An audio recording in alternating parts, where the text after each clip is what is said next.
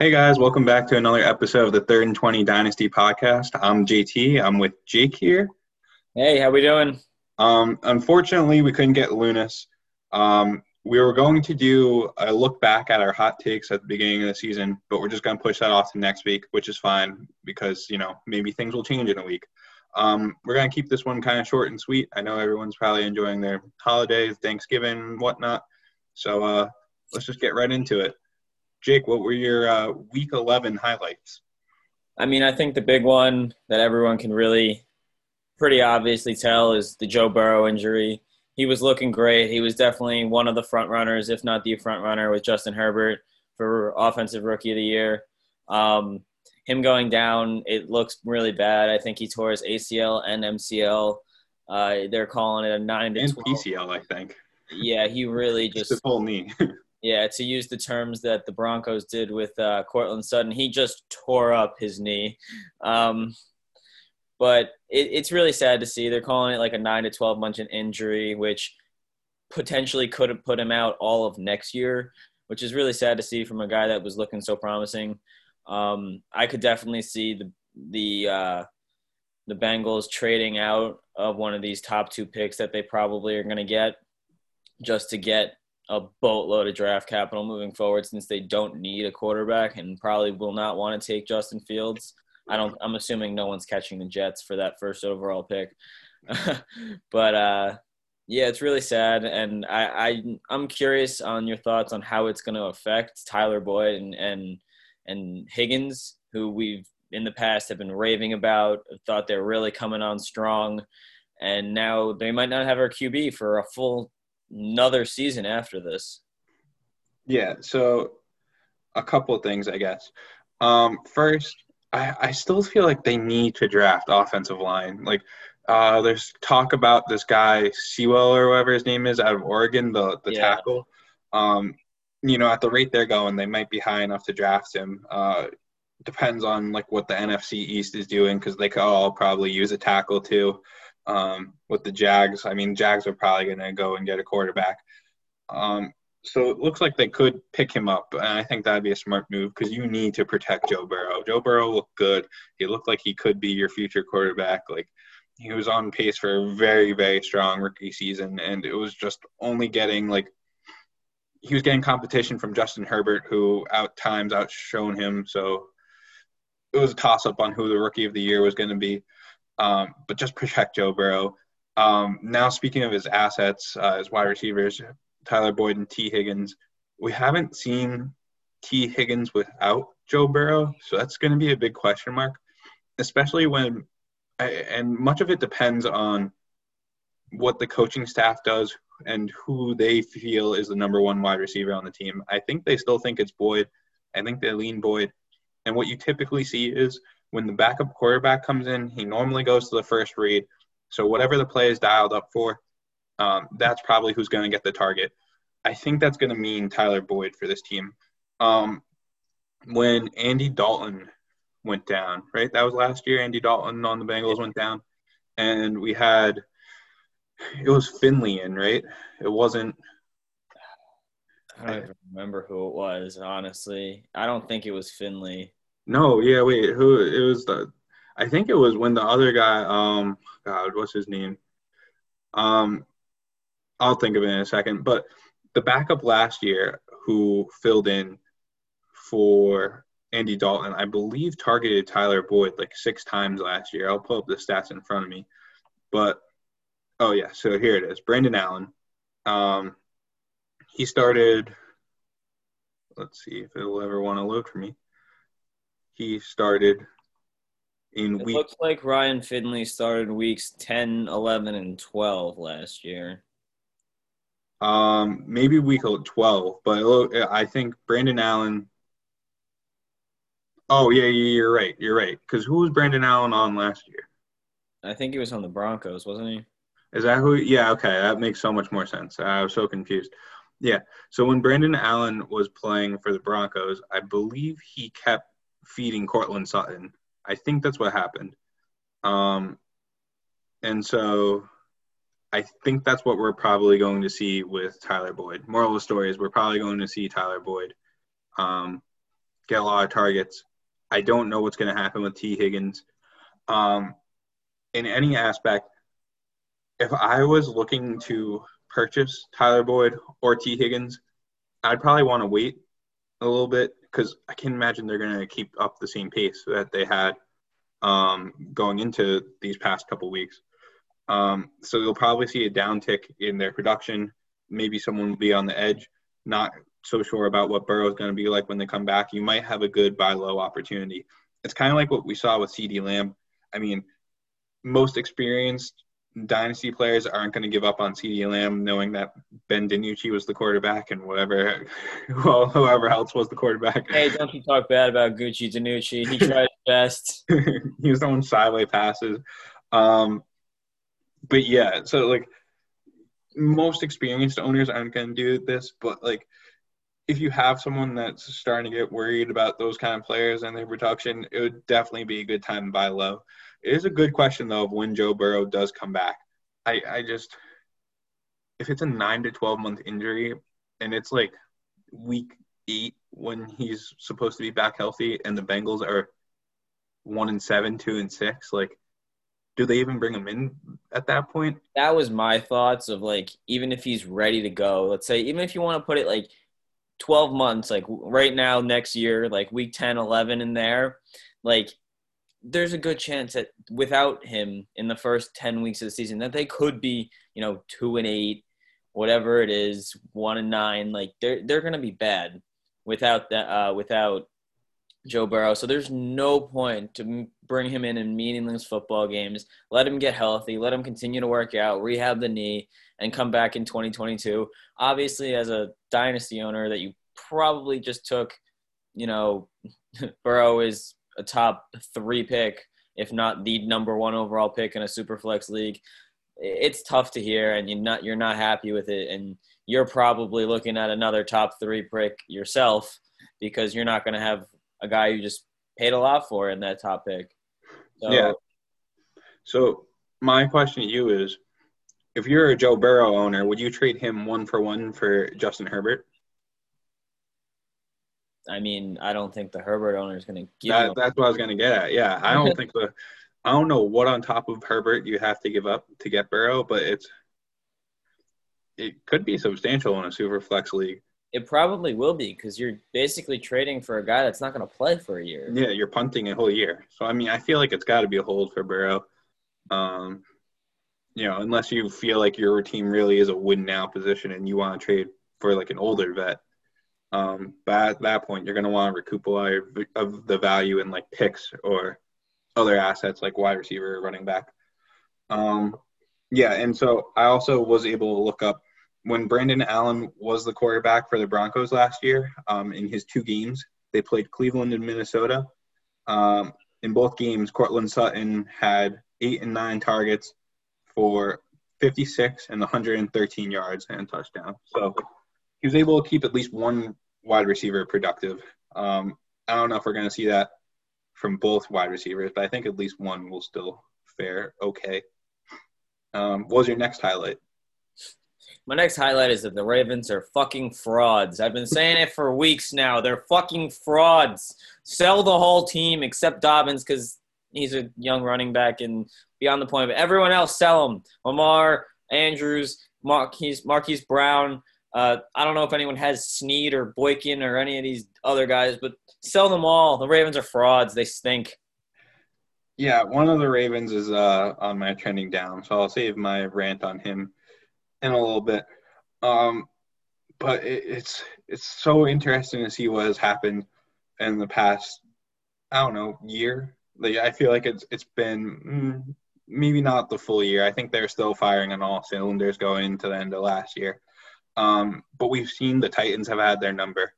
Um, now we're seeing all these other teams figure out the key to keeping Lamar in check, um, which I feel like a lot of people did predict was going to happen. Like it was impossible for him to keep up the pace that he was at. I just don't think I, uh, anyone really expected like this big of a drop off.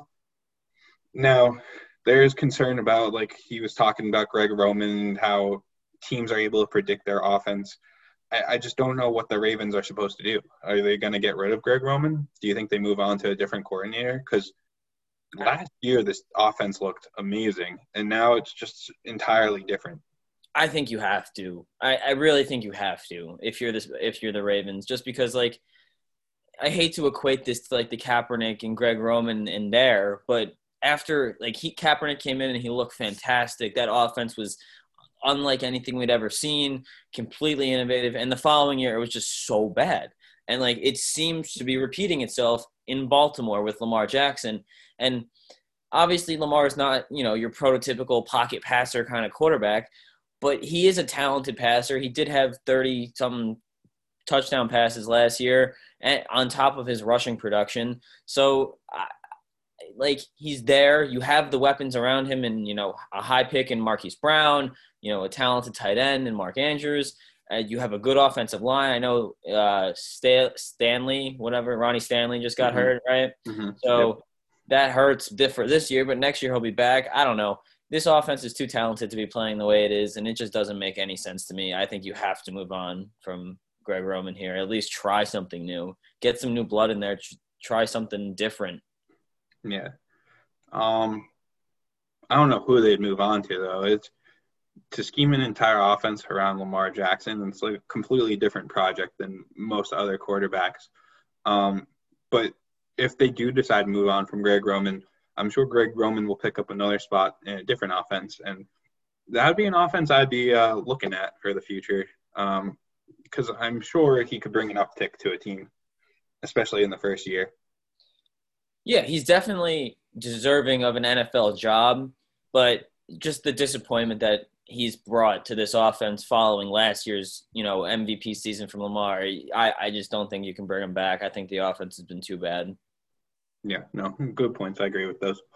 Um, so my first highlight is the Lions played the Panthers and they got shut out. And the Lions without Kenny Golladay and D'Andre Swift, it's it's bad. Like they, they couldn't do anything. Like you want to talk about what happened. So Kerryon Johnson and Adrian Peterson, the two other running backs, who prior to last two weeks ago against Washington were like the lead running backs on the team. Well, more so AP. That they combined for 35 yards on 13 carries. Um, against the Carolina defense, who's not that good at a rush defense. Uh, they played the Washington defense the week prior, and D'Andre Swift ran for over 80 yards against them. And Washington's run defense is much better than Carolina. Um, then, you know, looking at the receivers without Kenny Golladay, all you really had was Marvin Jones, who had four catches for 51 yards. The next leading receiver was um, actually technically TJ Hockenson, who's looked like the one bright spot when the other two are out. Um, now, Yeah, so T.J. Hockenson has looked like the only real good a- asset on the Lions other than Kenny and D'Andre Swift, but Hockenson looks like he's an easy top five tight end for the future. I know we have a solid draft uh, tight end draft class coming in, but Hockenson has looked very good recently. Um, with the Fant injury and what's going on in the Broncos, I think I would definitely call him the number one tight end from uh, last year. And then with the most recent rookie draft class, we haven't really seen much from any tight ends yet. Harrison Bryant, maybe Cole Kmet, maybe, but they haven't shown nearly enough to be good. But last thing I gotta say about the Lions is Matthew Stafford deserves so much better. It's so tough to watch him play. So much better. I feel so bad for the guy. Like obviously he was drafted to the Lions after their 0 16 season. He's been only there. He's been super loyal, never thought about leaving, never badmouthed the team, never done anything when he easily could have because they've been so bad for so long and really given him no help in his entire career. Um, you know, he's seen guys like, you know, Calvin Johnson retire early because the because of the Lions and you know, it's I feel really bad for him. I'd like I've said this before. I'd love to see him personally in Las Vegas. Um, I think Derek Carr has probably earned his job for next year just because he's looked pretty good. Um, but I think Stafford and Jon Gruden with that receiving core of you know uh, Ruggs and Bryan Edwards and Waller and even like guys like Agholor who've looked pretty good this year, like that would be a fun offense to watch with Josh Jacobs behind him in the backfield. I I, I would be really excited if that were to happen. Yeah, so um, I'll actually talk about that in a second with my next highlight. But the last thing I gotta say about this game is PJ Walker intrigued me. I'll put it at that. He's looked he's looked better than a lot of the other replacement quarterbacks that have come in this season. Like you know, thinking about like the old vets like Joe Flacco, but also you know the Brett Rypiens and the Jake Lutons. Um, we're gonna see Mike Glennon this week. I can't imagine that's gonna be anything. PJ Walker looked decent. He, he looked, had he looked pretty good. I, I I don't know if I'm willing to stamp that on that yet. He looked fearless, which worked for him a little bit and okay. didn't and, and didn't at times. Like he threw two end zone picks, which are just so demoralizing for a team. Um, but he also had like some long bombs, including that one long touchdown. Um, to who was it? Was it Curtis Samuel? Um, I think it was a DJ Moore along the sideline. You're talking about. Yeah, but I don't think that went for the touchdown. But he, he did have that long pass for DJ Moore, um, which also looked very good. It looked like a dime. Um, he's someone I got my eyes on in Superflex League. I actually picked him up in our league. I mean, I don't know what he really amounts to, but any quarterback that could prove to be a starter quarterback, starting quarterback, is worth a lot in Superflex League. So, if you got that roster spot, someone to grab, um, definitely a better speculative pickup than a lot of other random people that were probably on waivers. Um, but yeah, like Jake said, Matthew Stafford on the Raiders. That would be very. I would like that. The issue though is, is Derek Carr a legit quarterback? Like, I now... go back and forth on this issue every, every week. He seems to have one good week, one bad week. I, I don't know anymore, but you know he played well this week. Yeah. So I mean, two of his good weeks were against the Kansas City Chiefs, the former, uh, the reigning Super Bowl champions. Uh, he went toe to toe with them this week and beat them um, earlier in the season. Um, he, he, had a strong stat line of 23 for 31 for 275, three touchdowns. He did have one pick, but that was like at the end of the game. I can't really blame him from that. He was just, you know, trying to make something of nothing because uh, you know, Mahomes just went down the field with less than two minutes. What's going on? Um, yeah, my, my other highlight from this though, and something I want to like talk about a little more is the rookie wide receivers on the Raiders just can't get a footing in this offense. Now, part of this is like Henry Ruggs was the first wide receiver drafted, obviously, and you've seen people behind him like Justin Jefferson, CeeDee Lamb, T. Higgins, Chase Claypool have much more successful uh, starts to their career. But something I think that needs to be focused on is like Jon Gruden is a difficult coach to learn the offense in. And, you know, like we've just seen Derek Carr start to, you know, really mesh with the system and everything. And he's looked a lot better this year. Um, you know, Hunter Renfrow still got his spot. I think that's more because of experience.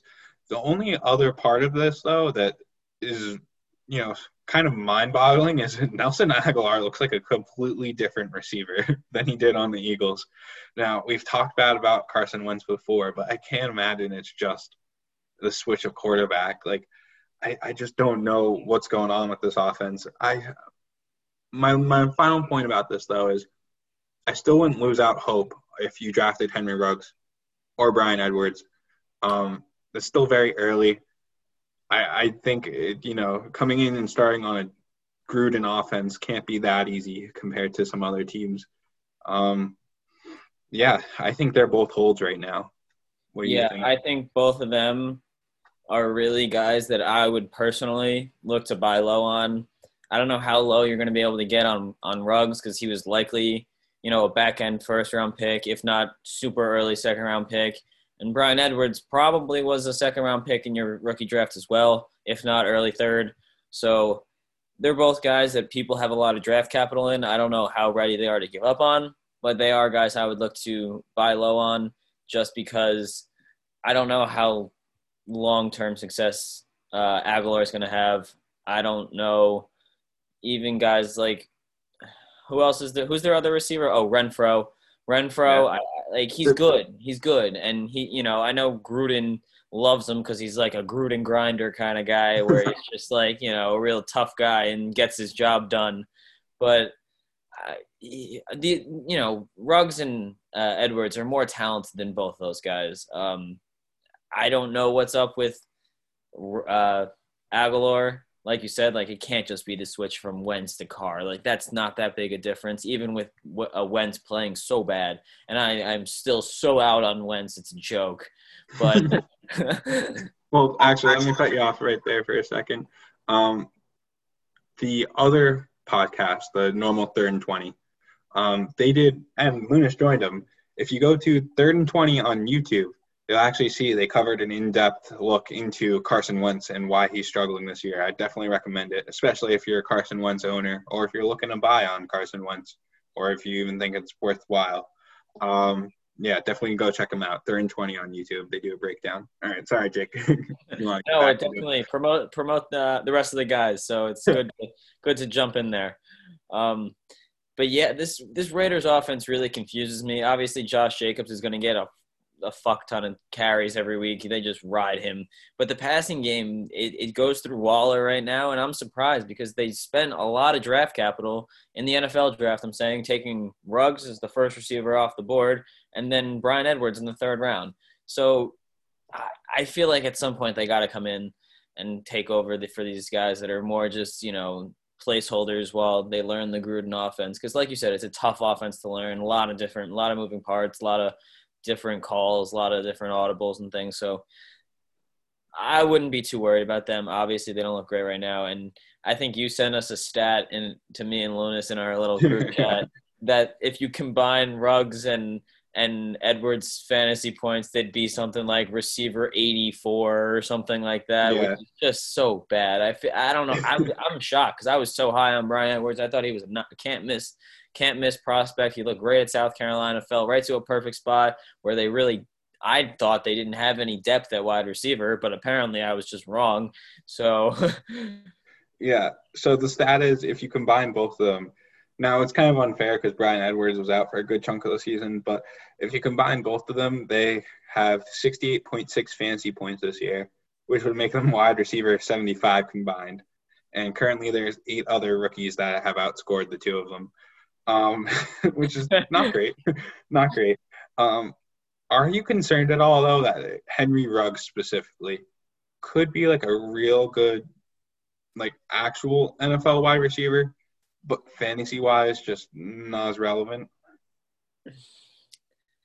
From what I've seen, like I before the season started, I really thought they were going to do a lot of creative things to get him the ball, you know, end arounds, you know, quick screens, even just like quick slants, just anything to get the ball in his hands because he's just super dangerous with the ball in his hands. He'll make people miss and then he's gone. That's all it really mm-hmm. takes for him is one one guy to miss a tackle and then run down the sideline. That's really all it takes for Ruggs to have a relevant fantasy day. So I really thought they were going to get him involved in all these crazy creative ways. I thought that's why Jon Gruden reached on him a little bit in the NFL draft. Um, but I've been wrong. He's only been seeing like you know three or four targets a game, which is just confusing to me. Why spend so much draft capital on a guy if you're not going to use him? Yeah, he's got a career high of targets of five, and that was in week one. Um, last week specifically, he only had one target. Um, so trending in the wrong direction. Um, but yeah, like I said, it's still just the first year on a Gruden offense. I, can't put too much blame on them yet they have a nice couple weeks though against the Falcons and the Jets. So maybe it might be a good time for them to turn it around. I wouldn't get my hopes up though. um, all right, but if we want to move on to the trending up and trending down, who who do you have for your trending up? I got a guy that I think I was pretty down on in the past. Um, didn't really think he would make a comeback the way he has. Thought he was kind of a nutcase. If that doesn't give it away, I don't know what does. But it's Antonio Brown. Um, he's looked really good on this uh, Tom Brady led offense. Um, he's had, I think, 13 targets last week, which mm-hmm. is just crazy because I really just I thought he was going to be an afterthought, kind of just signed to keep Tom Brady happy, but I'm wrong. I'm I'm completely wrong. Like he's he's consistent, and I I really thought it was you know going to be him the afterthought, but really it's turned into he's kind of the the go to guy for Brady. And you know they look for Mike Evans in the in the red zone, obviously being six five and all that. But I think Godwin's the one that's been being left out, which came as a real shock to me. Um, I don't know how you think uh, Antonio Brown is, but I think for a contender that's looking for one more flex guy, I think he's a great buy. Yeah, I'll cover that in the next segment. Um, but I agree with you in that regard. My only issue is are we still worried about the off the field issues? Like there was another report that came out where what he threw the bicycle at the uh, the security shack or something. Yeah, he like smashed a camera and stuff. Like I, I, I still think he's the same old Antonio Brown, but like, do we think he's able to keep it together enough where he doesn't, you know, get himself suspended? Like, I think that the the sexual assault case is still pending too, right? So I don't even know, but as long as he's obviously long term value in Antonio Brown, not not really there. Um, he's a 32 year old wide receiver. That's a fucking nutcase. So, and, and like you said, at any point he could be suspended for a variety of different off the field incidents. But as long as he's on the field, last week he had eight targets for seven receptions. This week he had 13 targets for eight receptions he's gonna get the ball. Tom Brady likes him. I don't know what it is, but TB12 likes him. We we just need him to keep it together for like five more weeks. And that's literally it. That, that's all we're asking is through the end of the year. all right. Um, do you want to do your trending down now too? Yeah, sure. Uh, my trending down, I stuck with the same team. Uh, it's also a Buccaneers player. Uh, it's Leonard Fournette. Uh, he's just I don't know what what's wrong with him. Obviously, he was never a, a great yards per carry guy, um, even with Jacksonville. But he just looks bad, like really, really bad.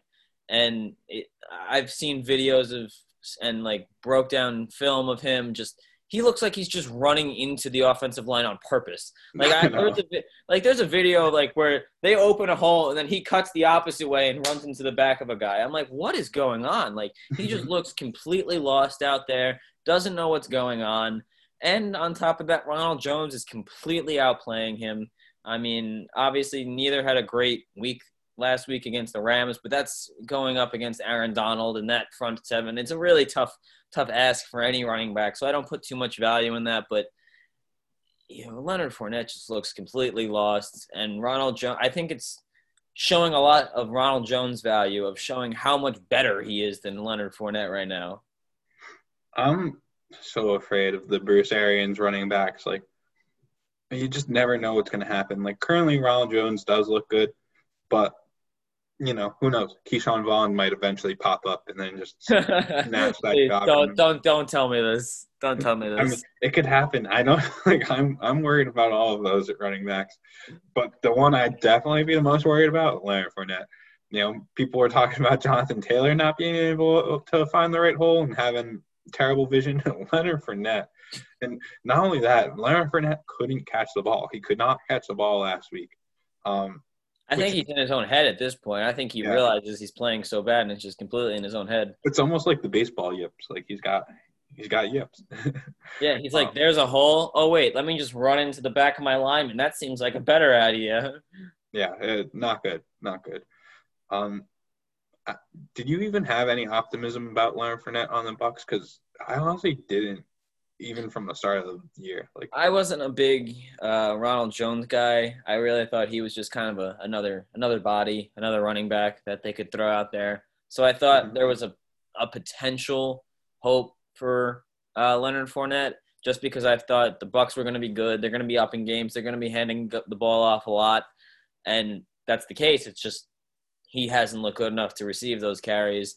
So at this point, no, and I don't really see much value in him at all moving forward. I don't see a team giving him a job after this performance on with the Bucs this year. So uh, maybe he's a in a you know a three-headed committee somewhere else next year, but maybe he resigns and just stays in the same role he is right now. But overall, I don't see Leonard Fournette really having much value going forward, which really kind of screwed a lot of people because he was a last-minute cut in training camp and people thought he was still going to have some value with the Jags this year. People thought he was going to have the role that uh, James Robinson had, and look how good he's done. So I don't know. I'm just way down on Leonard Fournette right now. Imagine being the Jags and drafting Leonard Fournette with your first round pick. yeah, imagine passing on Mahomes and taking Leonard Fournette. Wow. Imagine passing on Mahomes and Watson and taking Leonard Fournette. They're like, oh dang, we ain't get Mitch Trubisky. Let's, let's get Leonard. hey, Last Buddy Mitch is gonna start this week. He's back, yeah. baby. He's back. Okay. Yeah, yeah, yeah. um, speaking of starting quarterbacks, though, mine trending up. Um, and this can just as easily be trending down for a lot of other players. My trending up is Taysom Hill. We had this podcast last week, and my boy, my boy Jameis got completely cocked. Yeah, completely we were cocked. so excited for Jameis, uh, just to see what was going to happen with him against the Atlanta defense, and you know, Sean Payton stole that from us. Now, credit to Sean Payton, they won the game pretty handily. So, I, you know, maybe the New Orleans Super Bowl winning head coach knows more about football than we do. I don't know. I'll let the fans decide. But um, Taysom Hill looked decent. You know, a lot of it was running. Uh, he had to run to get open to throw the ball. He had to run to score touchdowns. But you know, like Sean Payton trusted him enough over Jameis Winston to be the quarterback, and it looks like he's going to be the quarterback going forward. Perhaps he's the quarterback next year, like because they're not going to be high enough to draft a solid quarterback. So, you know, Taysom Hill could be a good speculative buy to go if you're struggling at that QB position in Superflex, especially with the rushing upside. Do I think he's a starter three years from now? Probably not. I just, you know, can't picture that happening. Even Lamar Jackson, who's, you know, very good at running and th- decent at throwing, like, is starting to look questionable. And this is now Taysom Hill that we're talking about, who's you know, believe it or not, also 30 years old already. It's not like he's a young. Yeah, he came out from BYU super old, so. Yeah, so you know, but he, he's a good speculative ad that you like you could still get for pretty cheap. I mean, obviously this week has definitely bumped up his value, hence why he's my trending up. Um, but yeah, I mean, another speculative ad though, Jameis Winston, he can start this week. It looks like he's not going to be starting for the foreseeable future for the Saints. Like he's someone I might go out and buy if I, I just need a dart throw at quarterback. Um, these guys aren't really my trending down, but the Falcons, when Julio Jones like gets hurt, like they look like a very different offense and one that I don't want many pieces of. Matt Ryan looked bad. Todd Gurley looked bad. The only one that had even like a, I guess the only two really that had a solid game were Calvin Ridley and Russell Gage. Hayden Hurst was like not even noticeable. Like he might as well have just been. Didn't Hayden Hurst put up a donut this week?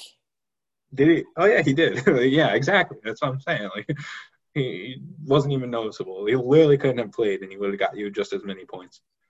Could have stayed home. He could have gone to a venture park if he wanted. Would have got you the same amount of points. we got the same amount of points as Hayden Hurst this week, JT. I know there are probably a couple players that might have turned the ball over that we might have outscored. So yeah. some some teams should look into us to uh, start for them. But speaking of players not putting up a lot of points or scoring the same amount of points as us, my trending down, Marquise Brown, which oh, pains God. me to say. Oh God, the Ravens again! Why are we bringing them up again? Yeah, it pains me to say he was my trending down though. I I, I have to talk about him. It's just it hurts to see like there's so many times where he stretches the field and he's open and Lamar's just not looking his direction, or if he does, he overthrows him. Then the one time he does see him this week, it hits Marquise Brown through the hands into the face, like, and he drops it. um, he actually doesn't have a lot of drops on the season, you know, contrary to what could be popular belief. Uh, it's a lot of overthrows and like uncatchable targets, but it's just so frustrating to see he was he was the first rookie wide receiver. He was the first uh, wide receiver drafted um, now two years ago, and he's had like really really good games, but he's also had games like this where he's put up zero points. Um, you know, there was a lot of hype on him going into the season. He gained a few pounds, and by few I mean actually like 15 to 20. Um, you know, they're saying he still kept his speed. His foot injury was healed. People were like, oh, he could even bump into the wide receiver one range. I was never hot, that high on him, but I did think he would, could be a solid wide receiver too, as the first wide receiver on this Ravens offense, which we all thought was going to be really great. Um, yeah, now he's just got to be a hold though. Like I, I think the the future is still bright for Marquise Brown, but right now it's just it's murky. Listen, it hurts. It hurts to hear me like, out, JT. Hear, hear me you out. out. I'll hear you out. I believe in the Marquise Brown talent. I do not believe in the Marquise Brown situation whatsoever. I know. Whatsoever. Get him on a team that has a legitimate passing offense, he would be a special player. You know, even if you just put him opposite Davante Adams in Green Bay, something like that. That'd Put be him- dream.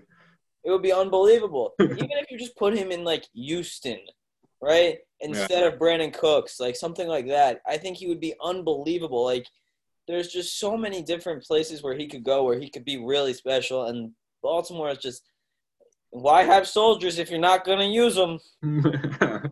I mean, three targets tough this week. Uh, He's had, you know, multiple, multiple games where he hasn't seen more than uh, six targets. It looks like six targets is really his average, um, which is tough if you're going to be the team's number one wide receiver to only see six passes. Um, you know, Keenan Allen on Los Angeles is seeing like 13, 15 a game. Like, Yeah, Diggs is seeing about the same thing as Keenan Allen up in that 12, 13 range. yeah, like Hopkins, who has, you know, reliable Larry Fitz and Christian Kirk on the other side, is also seeing up in that 12 range. If you're a number one receiver and you're seeing six targets, you're not a number one wide receiver. I exactly. It hurts to see. Um, and it's even more frustrating, like you said, like he probably would be very good on a different team. But the issue is he's a first round pick on the Ravens offense who doesn't have like they don't have many other receivers. I mean, Dez Bryant is getting his walker out there and he's the leading receiver last week. Like um I should I, I don't see them trading him. I don't think they would at least. Um I don't know if they keep him for that fifth year though. So you might still have to wait another two and a half years for him to be on another team, uh, which could be very frustrating, especially for someone that's like a speedster like Marquise Brown who just takes the top off defenses. Like, there's no guarantee he's going to keep that speed three years from now. So it's just it hurts. it hurts. This is Yeah, kind of it, it really sucks for me. because you probably took him pretty high in your rookie draft last year, and now we're saying the whole Ravens offense is just don't is on pretty much untouchable for the most part. So it's really tough to see. Really, really a tough scene. Um, all right. So I said this was going to be a short episode, and it's going to be. We're moving into our last segment, the playoff buys, where Jake and I are going to tell you each one one position where we think is a good someone at each position that we think is going to be a good buy going into the fantasy football playoffs this year. So this is for mainly contenders, but also rebuilders. You might have one of these players on your team that you know their future isn't that bright looking forward, but right now you might be able to get a solid price for them. Um, so I guess we'll just do each position one by one. So Jake, who do you have for your playoff buy at quarterback? At quarterback, I got the guy that many consider to be the GOAT, six Super Bowl rings, and now he's on a new team. I got Tom Brady. Um, he's already QB seven on the year, so he's having a good year.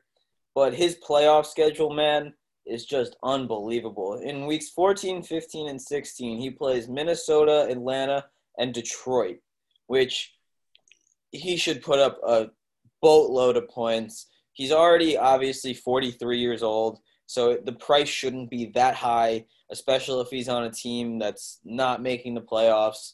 Um, you should be able to grab him for no more than a second round pick, maybe two second round picks maximum, just because he's played so well this year. He's a 43 year old quarterback. Obviously, Superflex adds a ton of value to him, but if you're a team that's questionable at the quarterbacks and looking to make a pretty good playoff run, Brady's your man. Yeah, uh, definitely a good, uh, good speculative ad. Um, you know, let's try and like hash out some potential prices that you could trade him for. Um, I'll throw a couple hypotheticals, probably just two at you. um, and you let me know what you think. So your contending team, you're flushed at wide receiver. You have plenty of solid wide receivers. Would you give up Jarvis Landry straight up in a one for one deal for Tom? Heartbeat. In a heartbeat. Heartbeat. Do you think the other person, if they're you know in the rebuilding slash not really a contender, do you think they take that? It's tough, um, just because you know you're not getting a quarterback. Jarvis Landry's obviously not had such a great year. Um, Browns look like they're pretty content being just a completely run first team. So I don't know. I'd probably want Landry in a pick, um, just of some kind. Uh, like I mm-hmm. said, I think two seconds for Brady is more than a fair offer. Uh, probably too much, maybe a second and a third kind of deal. I think um, if you could give up a mid second, that might get the deal done. Yeah, if, like if this team isn't a contender, like a mid seconds, a, a, nice price for someone that's probably not playing two years from now. Yeah, exactly. Um, I don't see Brady playing much longer. Obviously, he's already 43. I don't know how long he's going to play. So if you can get a second, uh, anything on top of that would be a bonus. If you're really, really set on keeping him, two seconds should be an auto sell, in my opinion, especially in this draft class where it's a very deep, good class where those second round picks are probably going to be pretty, pretty valuable. Um, yeah, I, I, mean, I don't think the price should be exuberantly high um, on a 43 year old player, regardless of position. Now, the other guy that I want to say in a one for one deal, well, I'm getting a little ahead of myself because I'm going to ask what you think you need to add to this, or or if anything needs to be really added. Um, you just believe in Brady's playoff schedule more. You're competing this year, and you've got Ben Roethlisberger as your other quarterback in a super flex league.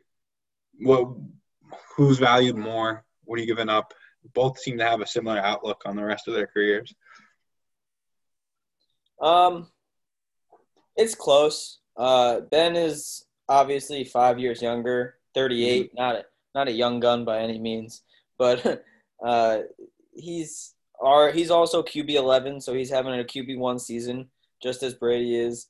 But his playoff schedule is Buffalo, Cincinnati, and then Indy in Week 16, which is obviously a tough, not not a bad schedule. Those first two games of the playoffs are pretty pretty pretty comfortable for him, but Indy in Week 16 is tough, especially if you're going to rely on him to be um, your quarterback. Then I might do it straight up. I might want like a third back Brady and a third for Roethlisberger just because he's five years younger. Even though Ben could it looks like he's going to retire in pretty much the same time frame as Brady yeah. in two or three years, next one to two or three years. So I might do it straight up if you, depending on how you value uh, the re- the remainder of the seasons for them. They're pretty similar players in my opinion, but Brady's got the easier schedule. Do you think if the Steelers win the Super Bowl this uh, season, which they've got to be now close, probably not the favorite still, because I mean you still got the Chiefs, but like, do you think if the Steelers win the Super Bowl this year, Ben Roethlisberger just pulls like a Jerome Bettis and rides off into the sunset for the Steelers and is like, "See ya, I'm out." Because he was on the record um, prior to the season. I don't know if you actually watched the Big Ben documentary. I, I caught parts of it, couldn't force myself to watch all of it. Oh God! But he said he almost did retire this season, but you know, like just the team was so good and he liked all the guys, like he wanted to come back. Um, do you see him retiring this year if they win the Super Bowl? Because personally, I think yeah. I would lean yes. I wouldn't say it would be hundred percent. I could see Ben being like, "All right, let's run it back, boys." I don't know, but he just seems like that type of guy. Not that I know him or anything, but he seems like a, real, a real competitor. And if he won and really feels like he had a chance to do it again, that he he would say, "Fuck it, why not?" Um, so I would probably say there would be like a 60% chance of him retiring if they win the Super Bowl, like better than 50 50, um, but not 100% at all. Yeah. But I mean, same could be said for Brady. Like if the Bucs win the Super Bowl this year. Yeah, no, I think. Yeah, I, I think Brady would be gone. Probably. Uh, I don't know. It's it's different with Brady because, like, with Brady, you you just feel like this man just wakes up, you know, eats, drinks, sleeps football. Like his life is football. With Ben Roethlisberger, I think he's like, yeah, this is this is nice. I'm getting paid a lot. Do this. ben, ben in his walking boot, man. exactly. All right, let's move on. Who do you got at quarterback to uh, for your playoff buys? Yeah, so my guy is going to be more expensive. Um, you said your guy was the goat. Some ignorant, very ignorant people might call this guy a potential goat. uh, I'm talking about Aaron Rodgers. He's QB six on the year. Um, obviously, having a great season. J- Jake likes to say that he's on a certain tour of what kind. I, I, I don't know, but he likes telling all his haters something. Um, yeah. yeah. Fuck you, tour. Everyone, everyone thought he was done. Yeah. Uh, clearly, he's not. Clearly, he is not. Um, his playoff schedule happens to be the Lions, the Panthers, and the Titans. So just another very easy schedule. Um, you know, he's probably going to be competing for. Well, now that they lost, probably not the bye, but definitely playoff seeding and whatnot. So I I think Aaron Rodgers is my buy. Now, obviously, he's going to be more expensive, um, and we're not sure how long he will be staying with the Packers, how long he will be staying in the NFL. They did draft Jordan Love, but right now he just kind of seems like an afterthought at this point. While at the beginning of the year, many would have thought otherwise. Um, Jake, would you be willing to give up you know, your contender, would you would you give up elite first to get Aaron Rodgers on your team? His playoff schedule is nice. He's got Detroit, Carolina, Tennessee, which is a real nice playoff schedule. But it, again, it obviously is very dependent on your team. Um, if I had two solid quarterbacks, I would I wouldn't I wouldn't worry about it. I wouldn't want to give up a late first, especially in this draft because there's going to be so many quarterbacks in this draft that are going to be there for the that late first round of your rookie draft that I might say mm, not worth it. I'll Speaking take of quarterbacks. Speaking of quarterbacks in the rookie draft, our boy Trey Lance looks like he might be slipping a little bit. I know what is going on. It's just because it's just because North Dakota State hasn't been playing, so yeah. they, they, that's why. Uh, and also, Kyle Trask is having a similar to Joe Burrow type season. Yeah, he is. Nowhere. So, you know, you might be able to pick him up though, late first, early second. Trey Yo, if I could get Trey Lance with the late first, there's no chance I'm trading Aaron Rodgers. That, yeah, uh, good point. That's a good point. Um, but I just think you know, I don't see Aaron Rodgers retiring, even if the Packers do win the Super Bowl, which I feel like is such a long shot for the Packers. He um, won't retire. Um, yeah. this year. I, uh, I think you still have three solid years at least of Aaron Rodgers. I don't think he's going anywhere. That's fair. Uh, yeah, I'd say around three years for Aaron Rodgers left. Uh, so the price is going to be higher. That team probably will want a first round pick in in return. Which, like I said, if you're really close, it's worth it. But if you have two quarterbacks that are comparable to Rodgers, if even if you have like a Ben I don't know. Like if Ben's your QB two, I, I I think you're okay. I wouldn't I wouldn't do that. Would you do something along the lines of like I don't know, OBJ and a 2022 second? For Rodgers? Yeah. Uh, look, I'm down on, on Odell, but I, I don't think so. Odell's so still so young. I think he's only 27 still. Uh, I know he's coming back off a pretty brutal injury into back into an offense that's not great. Um, not great. not well, or at least for receivers anyway. Wise, passing yeah. wise, they're not great. So he's 28 to clarify. But see, like if I could trade Odell for Rodgers and a second, I would. I don't know if you'll get that, but in super flex league, I just don't think you're going to see something like that. No, but a lot of it depends on how people value Odell. Still, I think a lot of people are down on him, especially with this injury. If you're telling me straight, I might consider it. But if I'm throwing draft capital on top of Odell, there's just not many players that I'd really do that for.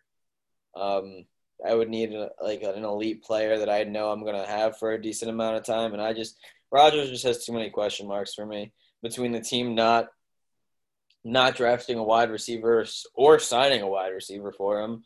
Yeah. Like, or uh, trading for one. yeah, or even trading for one at the deadline. Do something for the guy. Um, drafting Jordan Love in the first round, uh, like there's a I think there's a good chance he doesn't end his career on the Packers, which Packers fans definitely do not want to hear after Brett Favre and all that nonsense that went on with him. But I think there's a good chance Rodgers finishes his career elsewhere. I don't know where, but I, I, I, buying Rodgers is just such an iffy situation.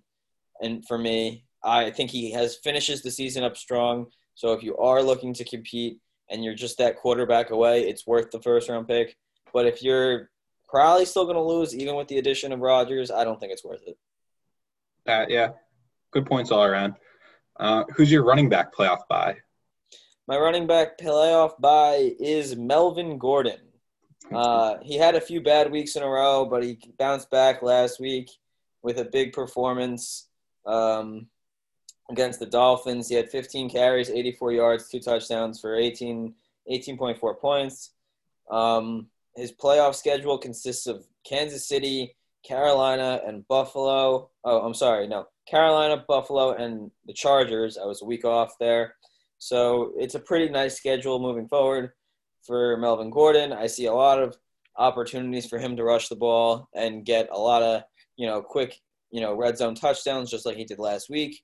Um, and he's a guy that I don't think will be that expensive as he is in a timeshare with Philip Lindsay and is already 27, which is typically when running backs start to fall off.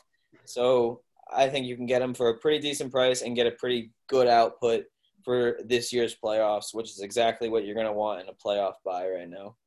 Yeah. Just don't trade for him to be your chauffeur or anything. Don't don't drink and drive, folks. Um, would you would you give up uh, mid second for him? Yeah. Yeah, easily.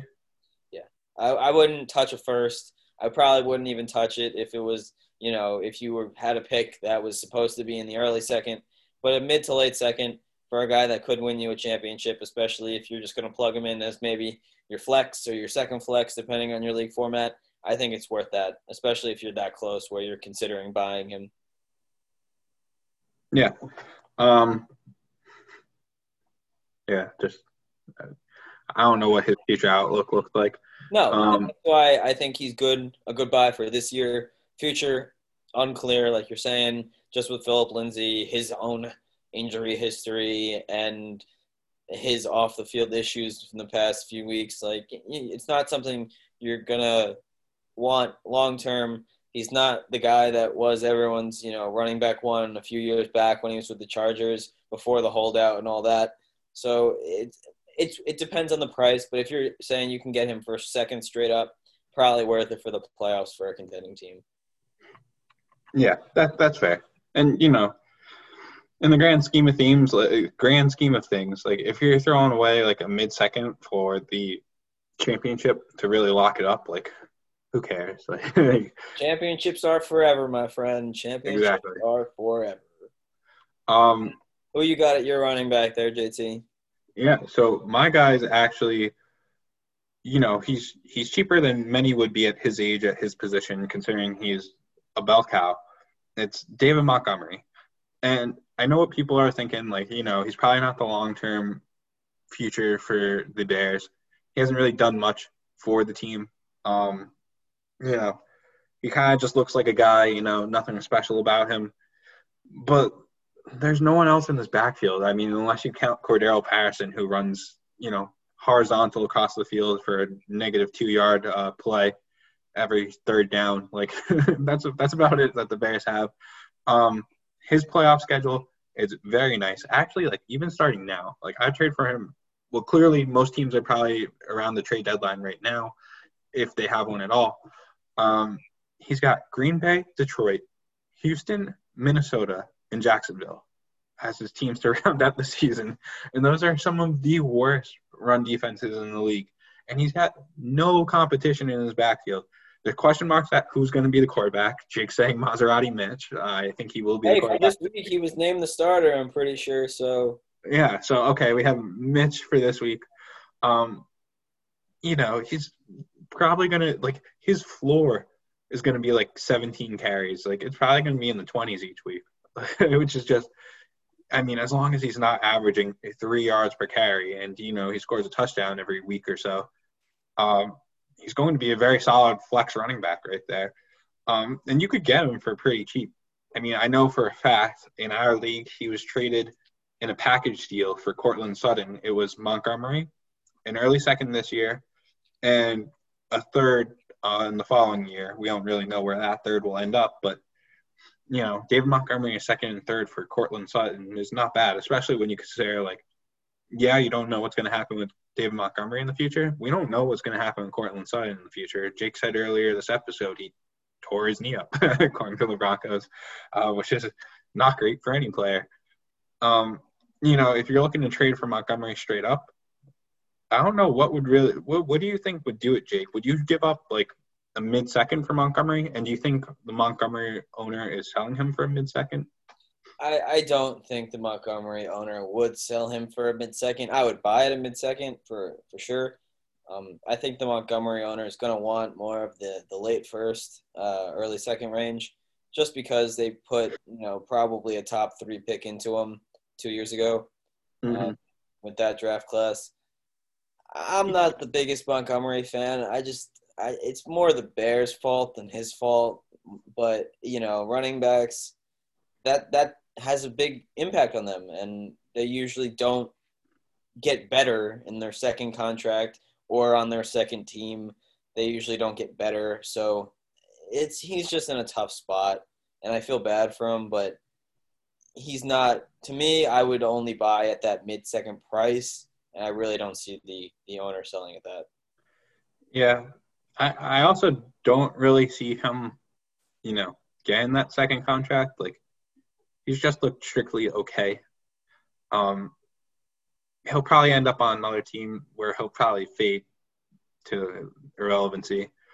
But man, when you look at that playoff schedule and you look at the teams he gets, like, it, there's no way he would have to be playing. Like, he'd have to get injured, really to bust on, on, like, like so he'd have to be not be playing to be bad in this those games. I don't even know like I can't even tell you like who the toughest defense is here. Like Minnesota maybe like they're all really bad like for run defenses at least. Like Green Bay gets slashed by everyone. Like I don't know. If for for this year, if you need that running back and you're going for the playoffs, like I can't find more of like a surefire guy to snag on the on cheap a cheap price than David Montgomery. But yeah, moving on. Who's your uh, playoff buy wide receiver? Um, it's a guy that's tied to one of the guys we were talking about earlier. It's Mike Williams. He's tied to obviously Justin Herbert in that offense. Um, they have a good schedule for the playoffs. In the playoffs, they have Atlanta, Las Vegas, and Denver who are all not great defenses there. There's a good chance that he could put up some big games. Even last week, I know he was against the Jets, but he had four catches for 72 yards and a touchdown. So he's starting to play well. Um, obviously, he's one of Herbert's favorite targets, not named Keenan Allen. So uh, I don't I don't think the price would be that high on him. And he's a guy that has a good schedule, good quarterback, could easily help your team in the playoffs. Yeah, he's someone where he's he's a tough one for me. What I think he's worth that because I think the per what the person owns him at, they probably want at least a late first. I think, right? No, I don't think so. I think at the very least they're gonna want like an early second for him for Mike Williams. You don't think so? The thing that's gonna that's gonna drive up his price is that he's only 26 and he's tied to Herbert. And he's tied to Herbert. Well, so actually, we don't know that yet because I think this is a contract year for him. Um, one, two, three. This is his fourth year. He was a first round pick, so they have that fifth year if they want it. Mm. I don't know. I'm, I'm sure they'll pick it up, probably. That's true. So, you know, at the very least, you're probably getting one more year of Mike Williams with him. Who knows afterwards? But yeah, he is tied to Herbert for at least another year, apparently. Um, he's he's a weird player. Like, you know, he's had one year where he's had a thousand yard um, season, and then he's had another year where he scored what was it like 10 touchdowns yeah he's had one year where he's a thousand yard receiver and a different year he scored 10 touchdowns if you can have them both together that's like wide receiver one numbers but we haven't seen that yet um, uh, this year through this year he has 500 yards and four touchdowns through uh, nine games he's played so he's on pace for, get there but yeah, he's probably on pace for about six, seven touchdowns and 800 yards, which is not a bad season for a guy. And it'll probably get better if, as long as Herbert stays there and he stays there. So, not a bad buy. I just think the price is not horrible, and you get some upside, and you get a good schedule in the playoffs. So, not a horrible buy right now. I'd probably buy him at an early second price that's like as high as I go. I would not be willing to give up the first for Mike Williams. Um, yeah, so right around an early second is what the max I'd be willing to give up for him is. Yeah, I agree. And if you wanted to throw in a, a vet wide receiver to sweeten the deal for the team, or even just a receiver valued lesser and give him some less compensation in, in the draft, that makes sense as well. But I think he's a solid receiver. Yeah. Um, Who you so got? My, yeah, my guy, it's someone that we kind of covered in depth earlier. He was your trending up player, so I, I won't go too in depth on him. But it's kind of a nice mixture of he's playing really well, better than expected, and his quarterback has a very easy schedule. So in turn, he's going to have a pretty easy schedule as well. That's Antonio Brown. Um, you know, as a 32 year old wide receiver, he definitely still doesn't carry the same kind of weight that he did two and a half years ago, basically where he was considered one of the top receivers in the league. Um, I I don't know. Like you are an Antonio Brown owner. What would you be looking for uh, for him? I I've been try, actually trying to sell him because I just picked up Adam Thielen this week for um, Slayton in a second. Pretty much was the deal. I thought was a nice deal for you, especially the contending team. Yeah, I mean, I like Slayton. I think he has a good some good uh, uh, good upside moving forward. I, I think he needs really a big time threat on the opposite of him to, to really break out, um, which is possible. The Giants have been linked to Golladay and Allen Robinson for this offseason, so I'd be interested to see that. But as a contending team, to get up a guy that's in Adam Thielen that's been amazing this year, true wide receiver one numbers, um, great for the playoff run. But now I have Antonio Brown to sell. So I've been asking teams for like I've been asking contending teams for like you know their second, so you know mid to late second. Um, nothing crazy, nothing wild, but that's what I would be looking for. If a team said, "Hey, I'll give you an early third," I wouldn't uh, early third and maybe a third in the following year. Like I, I not nothing crazy, just just some decent draft compensation. Fair enough. Yeah, I I can't imagine him costing much more than that, just because of his age and he he still is a ticking time bomb. But oh, he's a complete time bomb. That's why I'm trying to trade him now before something happens, because something's gonna happen. Yeah, but you know, giving up two thirds for someone that you think can really help your playoff chances, like it's fine with me. You know. Yeah. like, it's just a, it's it's a pretty much no risk, no reward, or no risk trade. There's a reward yeah. to it. Um, no risk in terms of you're giving up pretty much picks that nine times out of ten don't hit.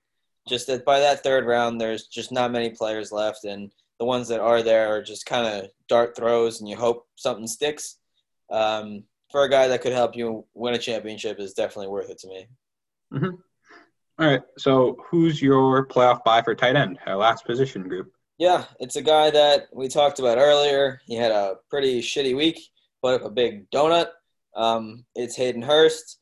Uh, obviously, the Falcons, you said, have been trending in the wrong direction, which is very true.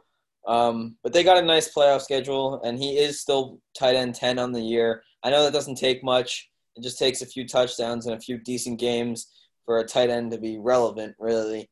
But he does get um, the Chargers, the Bucs, and the Chiefs in the upcoming weeks. So it could be a decent. Uh, they'd probably be down in those games a bunch and be throwing. So I could see Hayden Hurst having a few good weeks if you were really desperate at tight end.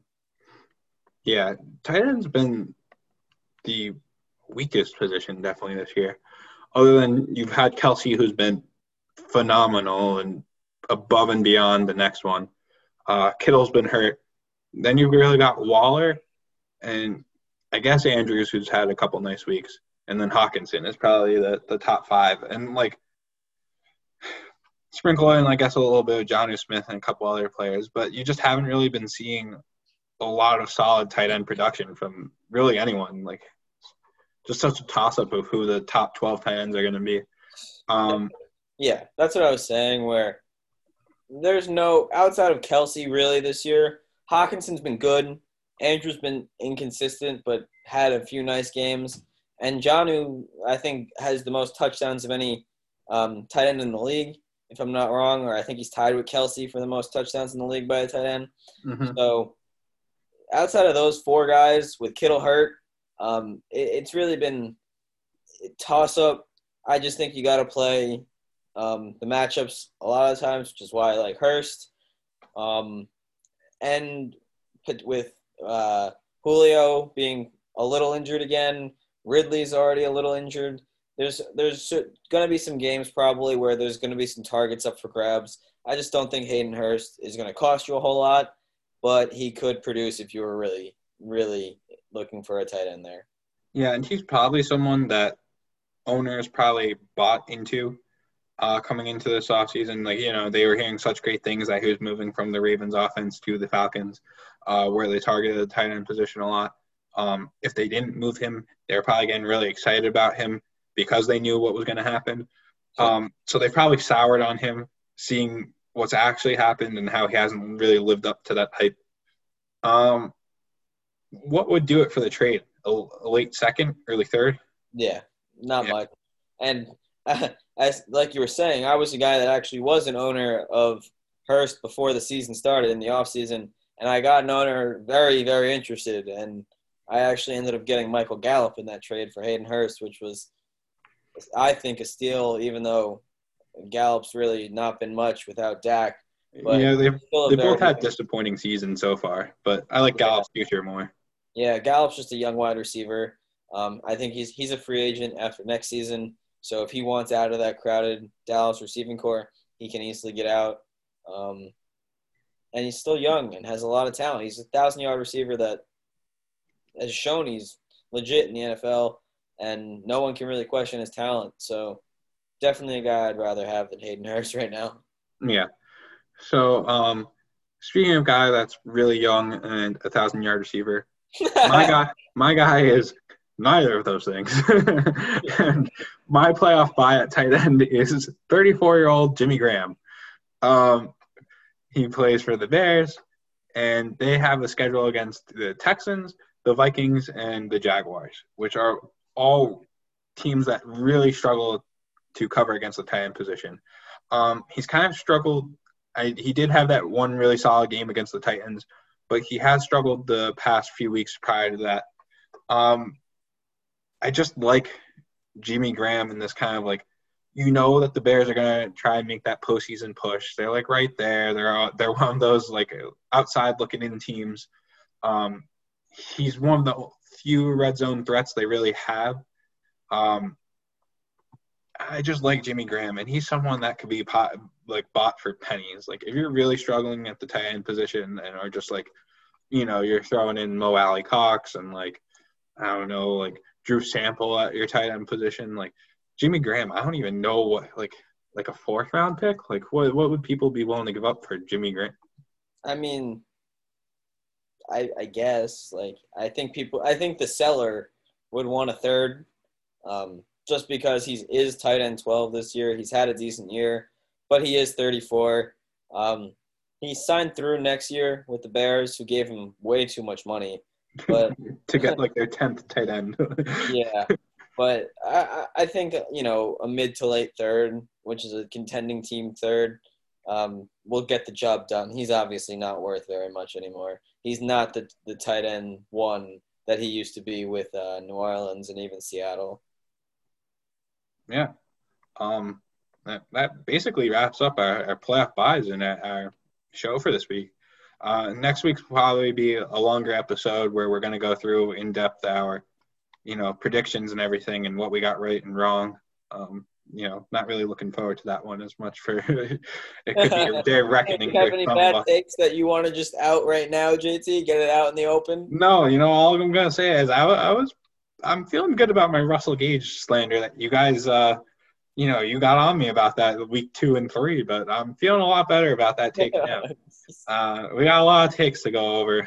Um, but yeah, we kept this one short and sweet. Um, let us know what you think. You know, we've had some that range into like the two and a half hour range to some that are like an hour and a half. This one's probably only going to be about an hour. Um, let us know what your the sweet spot is for length of episode that you want to listen to. Um, or, or if you don't want to hear our voice at all. But if you have any mean comments, direct those to Jake. Um, follow us on Twitter, uh, third and 20, 3RD, and 20 underscore on Twitter, uh, thirdand20.com, and third and 20, we're now on YouTube. Um, Frank Lunas and Steed, like I mentioned earlier, they you know broke down what happened with Carson Wentz, where, where they think he's going in the future. They did a similar thing about Daniel Jones. Uh, it's great stuff if you're into football, especially dynasty football, and you're looking to make moves um, coming into this playoff season and the off season. Um, but that's all I got. Um, thank you guys for listening. And Jake, I'll, if you got anything to add, feel free.